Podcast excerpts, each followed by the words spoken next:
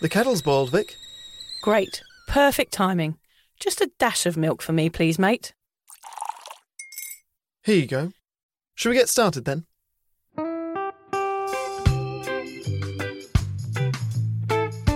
Have you ever woken up on a Sunday morning and said, I'm never drinking again, and then found yourself waving 50 bucks at a barman by happy hour? Are you wondering why everyone else can stop at one while you head to a dodgy after party with a weird bloke called Disco Dave? If so, it might be time to take a deeper look at your relationship with your reliable social crutch, alcohol.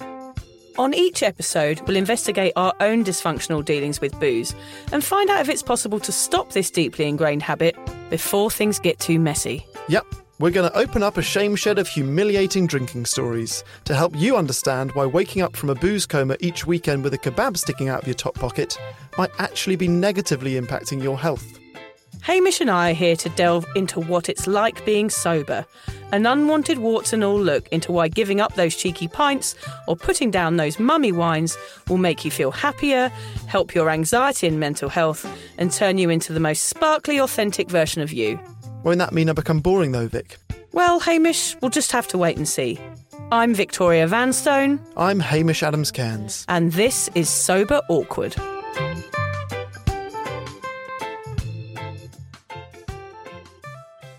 Hello and welcome back to this part two of our episode on friendships.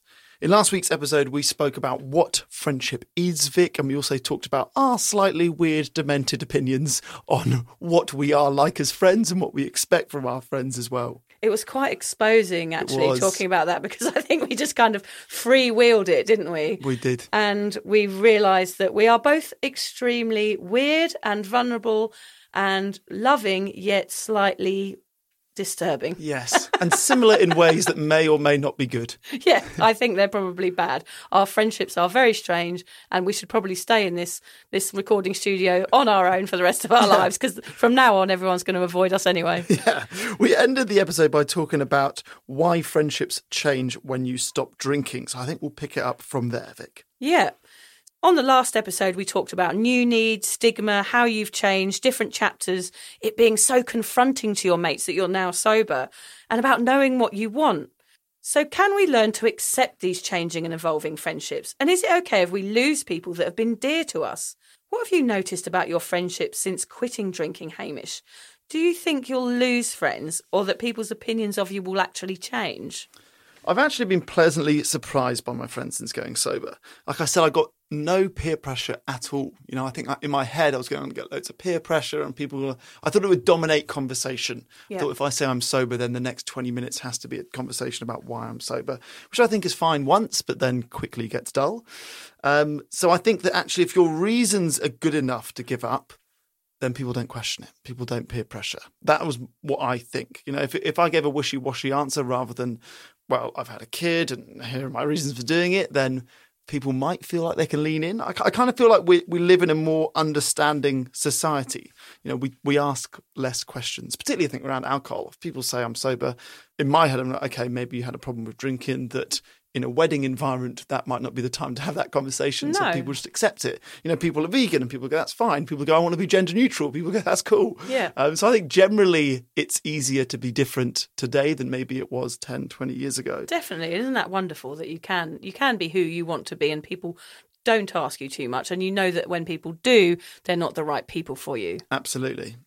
It's still fairly early in my sobriety. You know, maybe I will get invited to less events or stag do's. I don't really care. Um, I have good. a wife and kid. So yeah, I don't mind missing out on lads' weekends away. I was going to say that, Hamish, like your life is like one very big stag do, though, isn't it? there's a lot of dress up and there's a lot of nudity. yeah.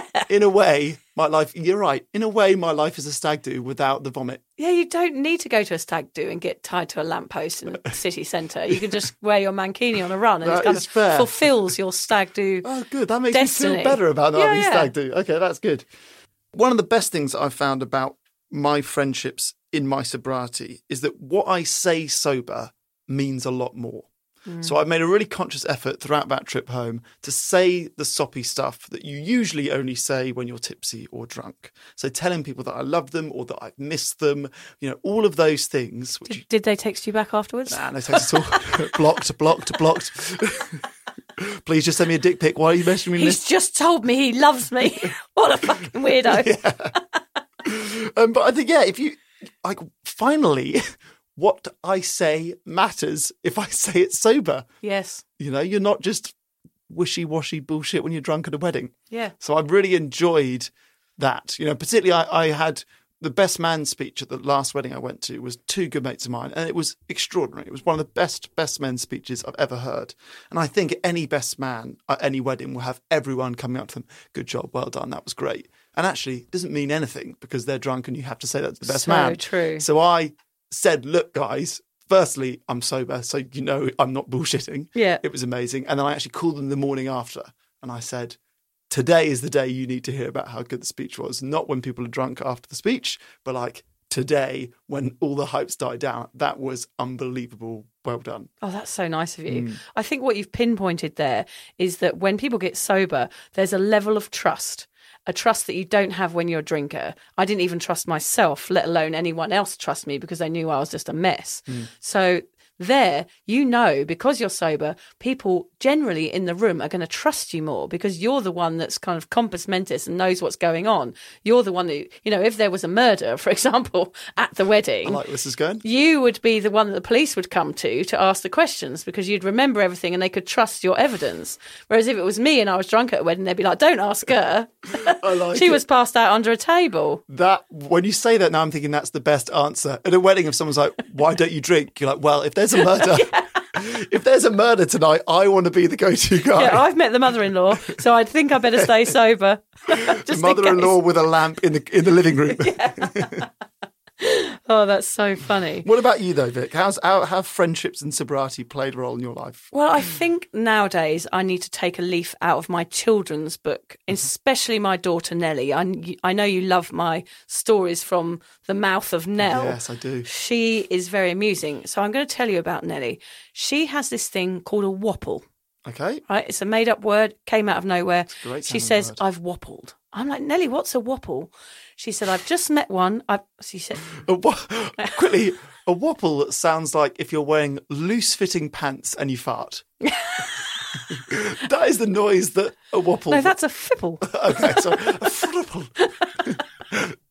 so Nellie whopples. Okay. What that means is, I said, Nellie, what's a wobble? What's a wobble? Come on. She went, well, it's when I go to the park, mummy, by myself and I meet someone that I've never met before, I wobble them. Okay. So it's basically making a friend at the park that you've never met before and that you're never going to see again. Oh, okay. That's quite sweet. Yeah, it's very sweet. And she whopples a lot. And she had invisible friends. One was called Jing Jong H, mm-hmm. which was interesting. And I can't remember the name of the other one, but it was some odd name. So that's quite a good way Oh, of whereas Jing Jong H wasn't. Jing Jong H, and I can't remember the name of the other one, but she has invisible friends and whopples a lot. So she's always she's always got mates, but it doesn't mm. matter whether they're short term or whether they're real. In fact, Yeah. because she doesn't rely upon them too much, and maybe that's something in adulthood that we need to learn is that you can't rely on people all the time Yes. and that kids they're so like everything comes and goes everything's sort of fluid so you can have a friend one point and then you don't have a friend another day and you can whopple That would be quite a healthy sobriety challenge to I need try to- and whopple once a week. I need to adult whopple. Yes. I mean, that's what I need to do and be more kind of aware that friendships aren't as always as solid as you imagine and accept that it's okay to meet someone and never see them again, mm-hmm. Which I'm not sure I could actually do. It sounds weird. So, yeah, taking a leaf out of the kids' book is is a good idea. But I have seen my Nelly, I do think she's going to struggle a bit at school because she's a bit like me where she loves her friends. Mm. And if somebody turns on her or does something weird or says, I don't want to play with you today, she does come home in tears after that. I mean, I can handle the end of friendships better in sobriety. I do have a bit more of a it's your loss attitude now. Mm-hmm. Because I know that if they well, they don't really want to hang out with me, then okay, fair enough. It's not worth putting the effort in. So I am getting better at that, Hamish. And sometimes I can be quite relieved when a friendship ends now. right. Because if it's gone weird and I'm still putting the effort in, I'm like, oh, this is too much. I don't want to do this oh, anymore. God, even the phrase of friendship ending makes me feel anxious. I don't like the idea that any friendship ends. Oh God, we are going to be friends till death, aren't we? yeah, we haven't got a choice. We could hate each other and we'll just I keep it going. I couldn't do it. I'd still be like, "Are you all right? Are you all right, Hamish? Are we okay? Are we still friends?" Oh, I'm definitely more careful with my time and who I invest in, which is great. I mean, I still get ghosted sometimes, as we spoke about on the last episode. And especially if there's no explanation, that is a real trigger for me. My parents, I talked about, they have their three strikes and their out rule, which is definitely something I, I want to do more of. But I definitely have boundaries now, Hamish, which mm-hmm. is something I didn't even know existed when I was a drinker. I was just like, come on, everyone, here's the party. I'm the centre of the party. Yeah. Let's all have a good time. And I never considered that that might be detrimental to me. Yeah. Whereas now I have more boundaries in place and I can see what is healthy for me and what is going to hurt my feelings. Okay. Before we focus on boundaries, there is a joke somewhere in being ghosted by an invisible friend. Okay. I haven't written it. yeah. You need to write it. One of us needs to write it. Yes. The idea of being ghosted by an invisible friend is humorous to me. I mean, how offensive is that? I know, I know. Tell Nelly. Nelly will yeah. come up with something. Yeah. Uh, but yeah, to focus on boundaries for a second, you know, that word always seems to pop up. And I really believe it's important to understand that identifying, developing, establishing, and protecting your boundaries is vital to your well being. Let's define boundaries for the listeners and explain why they are so vital to sober life. Basically, there are two types of boundaries external and internal. Tell us what external are, Hamish. Okay, so external boundaries are what separate you from other people. They are specific constructs you create to determine what is okay and what is not okay in your relationships. External boundaries allow you to recognize where you stop and other people start. You might think of them as guidelines that govern the way you interact with the world around you. Yeah, that is so good. Internal boundaries are between you and you. They help you regulate the relationship you have with yourself. You might think of internal boundaries as self discipline, which results in effective time management, mental and emotional self regulation, appropriate behaviour, and impulse control. Internal boundaries empower you to follow through on commitments you make with yourself. The sober you gets to create your own external and internal boundaries. They are designed to help you establish and enjoy healthy relationships with others and yourself. Some good boundaries. The ability to stay true to your sense of self, spiritual beliefs and passions, the ability to prioritize personal time for self care, the right to change your mind and preferences, and alone time with no distractions or interruptions. I can already feel myself in those like yeah. allowing myself alone time. I never do that. Almost impossible with children. Yeah almost impossible. Yeah. like so many things in there like prioritizing personal time. I just don't do that you know, the ability to stay true to my sense of self and spiritual belief. Like I try, it does never yeah. last. So already I can see where I'm going wrong just by you reading those. That is on my like, every night on my to do list for tomorrow. Is I'm going to give myself ten minutes to do this breath work. Yeah, I have not done that in months. We haven't. And the alone time thing, genuinely, like this is such a sad thing. I love driving to and from work because okay. it's like the only time I'm by myself in the car. I can listen to a podcast, listen to music, and I really enjoy it. It's like 15 minutes. Hamish, I'm the same with going to the supermarket. Really? Yeah, like it's my time. It's my free time. Like I go up and down the aisles. I like it when there's a good song on. It's usually some 80s song like Madonna or something. So I sort of trot along the aisles, having a great time, probably spending far too long squeezing avocados. Like I make it like a date, like a private date for myself.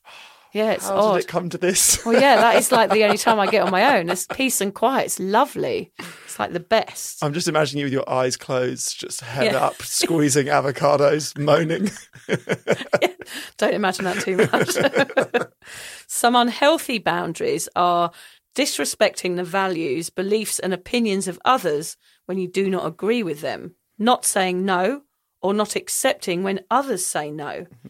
and feeling like you are responsible for other people's feelings and or happiness.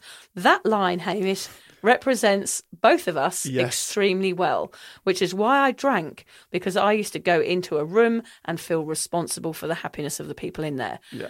Isn't that ridiculous? I totally understand that. That is what we've been talking about right there. I'm going to read it again.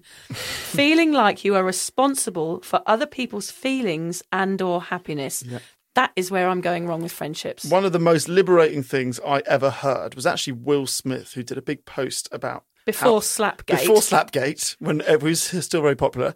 He did a whole post about divorcing yourself from the idea that you are responsible for your partner's happiness. Okay, And I remember in my last relationship being like, she's not happy. Like, how can I make her happy? Well, I can make her happy, but not, it can't last for weeks and months. Yeah. And thinking, that's on me, that's on me, that's on me, that's on me. And actually going, no, like you're in charge of your happiness. I'm in charge of my happiness. We can try and help each other out, but fundamentally, that is not my responsibility. If you would like to support the Sober Awkward podcast, we're excited to announce that we've joined Patreon. Patreon is a membership platform which allows you to give back for the content you love. By buying Sober Awkward a cuppa once a month, we can keep the giggles coming and continue sharing our sobriety message. By joining Patreon, you get access to Sober Awkward merch, extra content, special promos, and loads more. Just find the link in the show notes or head to patreon.com and search for Sober Awkward. And together we can learn how to feel the awkward and do it anyway.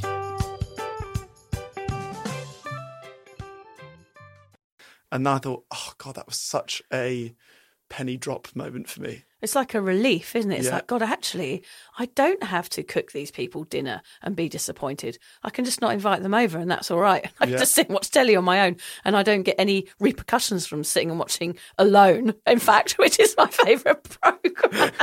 my God, that is uncanny, Hamish. Isn't Yeah, it? so my favourite programme at the moment is Alone. Watch it if you haven't. It's about people being dropped off in the middle of nowhere and having to survive on their own. Which is weird, isn't it? Because at the moment, all of the shows I'm enjoying about serial killing. What does that say about me? you want to be alone. I just want to kill. Oh, God, it's disturbing. On the plus side, I can never kill you if you're alone. Yeah, so that's maybe true. that's why we get on. We'll go to that wedding. Kill someone. um, I'm just going to do a quote from Brené Brown because we always love a good Brené do. Brown quote. Daring to set boundaries is about having the courage to love ourselves even when we risk disappointing others. Oh, we're learning a few lessons She's spot today. on. She's spot on. Aren't we? Gosh. So sobriety brings the ability to do just that. Not worry so much about what others think can make you strong in your choices and your changes. And that's exactly what happened with that sober women's weekend away. Mm. There wasn't any weirdness because we all trusted each other and because we were so open with each other and we knew we were all in the same boat. And we don't worry as sober people what people think about us so much. Mm. So it makes relationships a lot easier. And things like going out for the day, it was like you do what you want, I do what you want. If someone was going to bed because they were tired and want- didn't want to join us for a cup of tea, it was like, yeah, see you in the morning. There was no stay, you know, Yeah. like chanting, come on, stay, stay, stay.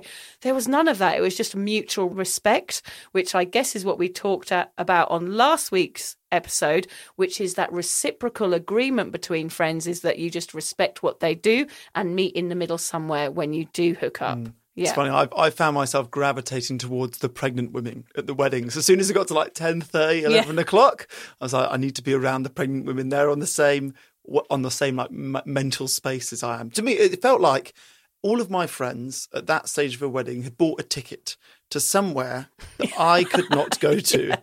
They were in a different destination, La La Land. La La Land, we could Yeah. call it. Um, and I couldn't go there, but me and the pregnant women could sit around the bonfire outside and have normal chats. Did the pregnant women ask for your phone number? No. Okay. I didn't think so. It seems boundaries in sobriety will help you protect yourself and move on from people that no longer fit into your life. Let's hear what the Cuppa members said about their friendships changing in sobriety. Oh, yes, we always love hearing from our cuppa members. We do. Shiny Sober said that should be one of those um, she sells seashells on the seashore. Shiny Show. Yeah, Shiny Sober Shed.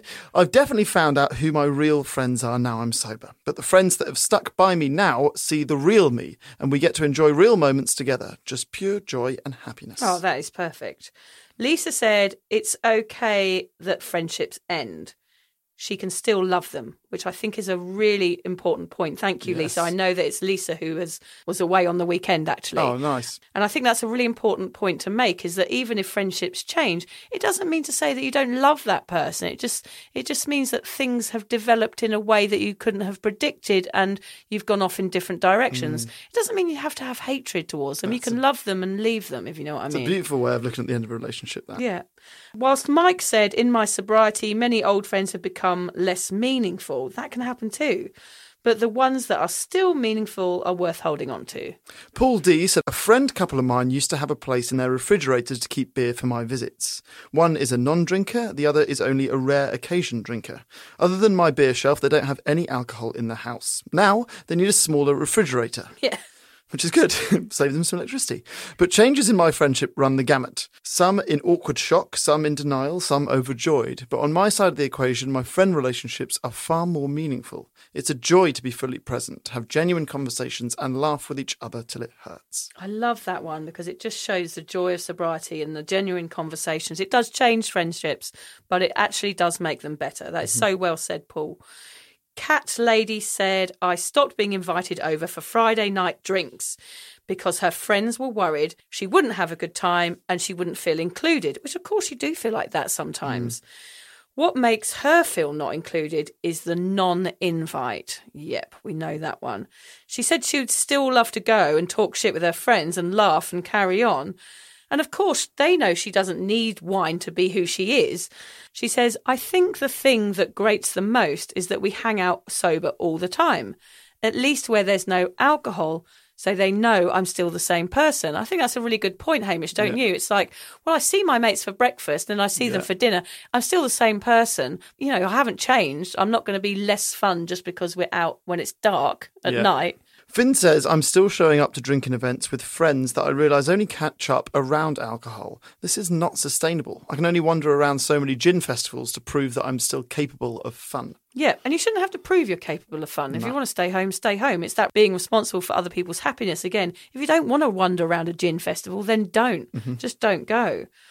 Paul said, I feel like I definitely don't see my friends as much anymore. All we really did was catch up for a beer. I still have a couple of mates that I talk to, and they sometimes call in for a chat, but I'm okay with that, as I have made a big change, and I think it was a shock to everyone's system. We had three private emails from people that did not want their names disclosed that said they'd lost their best friends due to going alcohol free. They realised booze was the only thing they had in common, and they're still mourning their friendships, but looking forward to making new sober mates. Gosh, Hamish, that is sad but Sad, true. Yeah. Yeah. I think that is a side effect of sobriety. Sometimes is that you are going to lose some mates that you just drank with because you just don't understand each other anymore. Mm-hmm. Yeah. There's no mutual reciprocation there, is there? Oh, that does make me sad. I'm Oh, glad that's me. happened to me. Yeah, Should we stop and have a little cry for a moment? yeah, we should do that every episode, shouldn't we? cry, cry, Yeah. cuddle. Cry, cuddle, and get back on with the comedy.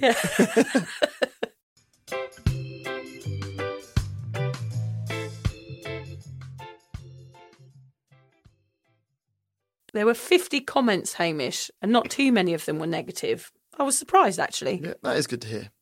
All these newly sober superheroes have set their boundaries and have the capability to understand when something is no longer working. It's impressive, so well done. I'm sorry we could not read everyone's emails out. Just head to cuppa.community to read more. I've learnt today that some friends will like your sober life and others won't, and it's okay. It's up to you if you put up your boundaries and grit your teeth. Hang on to old relationships if you can find a middle ground, or accept that you no longer need to hang on to friendships that aren't right just because you have history together.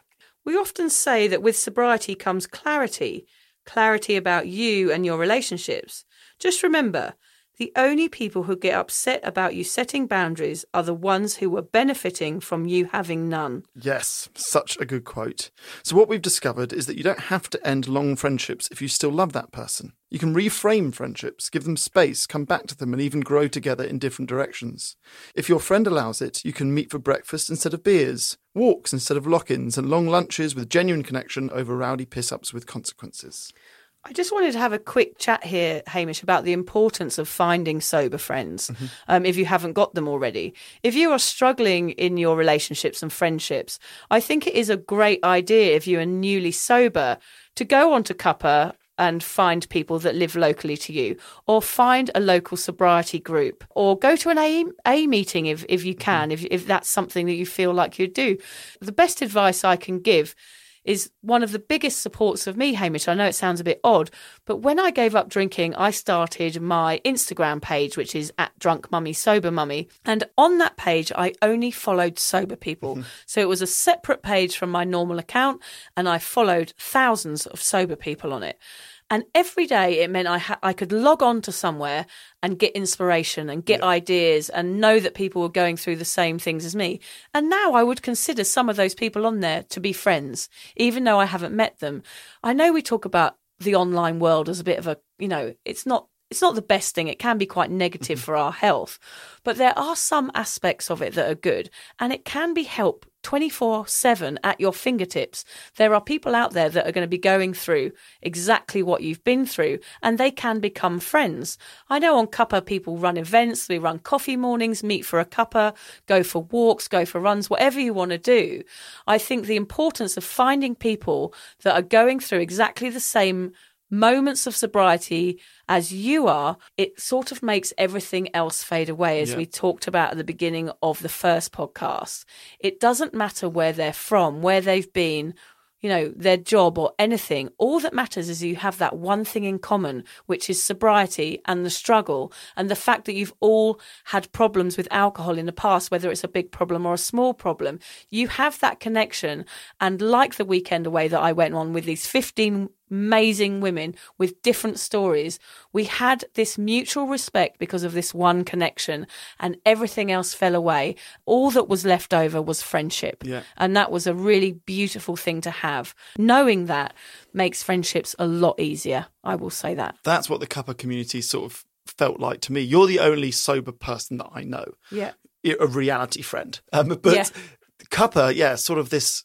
You know, almost everyone on it is sober, or at least trying to go sober, or sober curious, and so supportive, and so it's like Facebook, but everyone's lovely. It's Yeah. been the only way I can review Cuppa is like Facebook, but everyone's wonderful. Um, Yeah. And when I was in England, I I met up with a few people who are on Cuppa. Oh, yes, you did. Of course I you did. I met Kate and Sherry Lou and Michael. Yeah. Happy without the hooch. Happy without the hooch. Yes. and uh, that's his Instagram name, not Yeah. just some weird thing No, no, that no, Victor that's shouted it. at That me. is his Instagram handle. Um, and yeah, we went out for porridge uh, to a place that I used to work at called 26 Grains, and it was so lovely. I've never done a sober meetup. And Yeah. God, it was funny. Yeah, really, funny. really lovely. And what you realise is that sober people are the people with the stories. Yeah. We're not boring. Mm-hmm. We're the people that have been there. We've put ourselves out there in our past, and we're the ones with the brilliant and funny stories. We're not boring at all. Yeah. I bet he was funny, wasn't he? It was Happy funny. without the hooch. He- They were all funny, actually. All of them were great. Oh, but I think so good. The other thing, if you're if you're thinking I'm newly sober and I don't have any sober friends and I'm not on the internet, you know, I'm not someone that could do Cuppa or do Instagram or whatever, what I found helpful is being the instigator of meetups with friends that do drink, but instigator, let's go for a run, let's go for a walk. If you come up with the idea, which is a non-drinking social hangout, which there aren't many of. You know, Yeah, most of our social hangouts are a pub or a dinner or a meal that is Yeah. basically boozing. Um, but if you are the we are meeting for a run, then it's a lot easier. That's the advice I would give. And also, I find people are relieved when you do that if Yeah. they're drinkers because actually they don't really want to go out and get wasted and have a really bad True. hangover for two days. They would actually probably rather spend that time with you and it be real and you connect and you have authentic conversations. And that's so actually, more relaxed meeting up with someone and not being face to face conversing. Like, that's quite an intense way to hang out with someone. Yeah, Whereas so if you go on a walk, have a conversation, I find it a lot easier to, to get into it, weirdly. should we go for a walk then? No, Yeah. Oh, no, we, we have to record the podcast. Oh, okay, sorry. I definitely think you can reframe friendships. I think reframing rather than ending is probably going to be the best result if you can do that. I have healthy conversations over tea and biscuits nowadays rather than spitty ones over ashtrays and whiskey. It's much better for everyone, especially those angry bouncers, Hamish. yeah, true. We're going to end this podcast by, I don't really know. What do you think? I don't know. Because we're in this weird studio, so we're probably just going to, I don't know, what we're going to do? Eat some pizza? I was going to sit at like the studio thing and make it look like I'm a music producer. Okay, I'm going to take some out with me. photos. I have actually got bought some cold pizza for us to have as well. Okay, cold. Well, then we'll get pizza and all the fancy buttons. Yeah, But that's we'll that's quite rock and roll. the people would be like, not having them here again. yeah. And then we'll lose them as friends and we'll cry into And we'll our just pizza. te- text them, text them as we cry. What's wrong? What's wrong? Why haven't you texted me back? Me again? How are you? Happy, sad, happy, sad. I'm not sure what's going on. Are we still friends? oh, thanks for listening, everyone.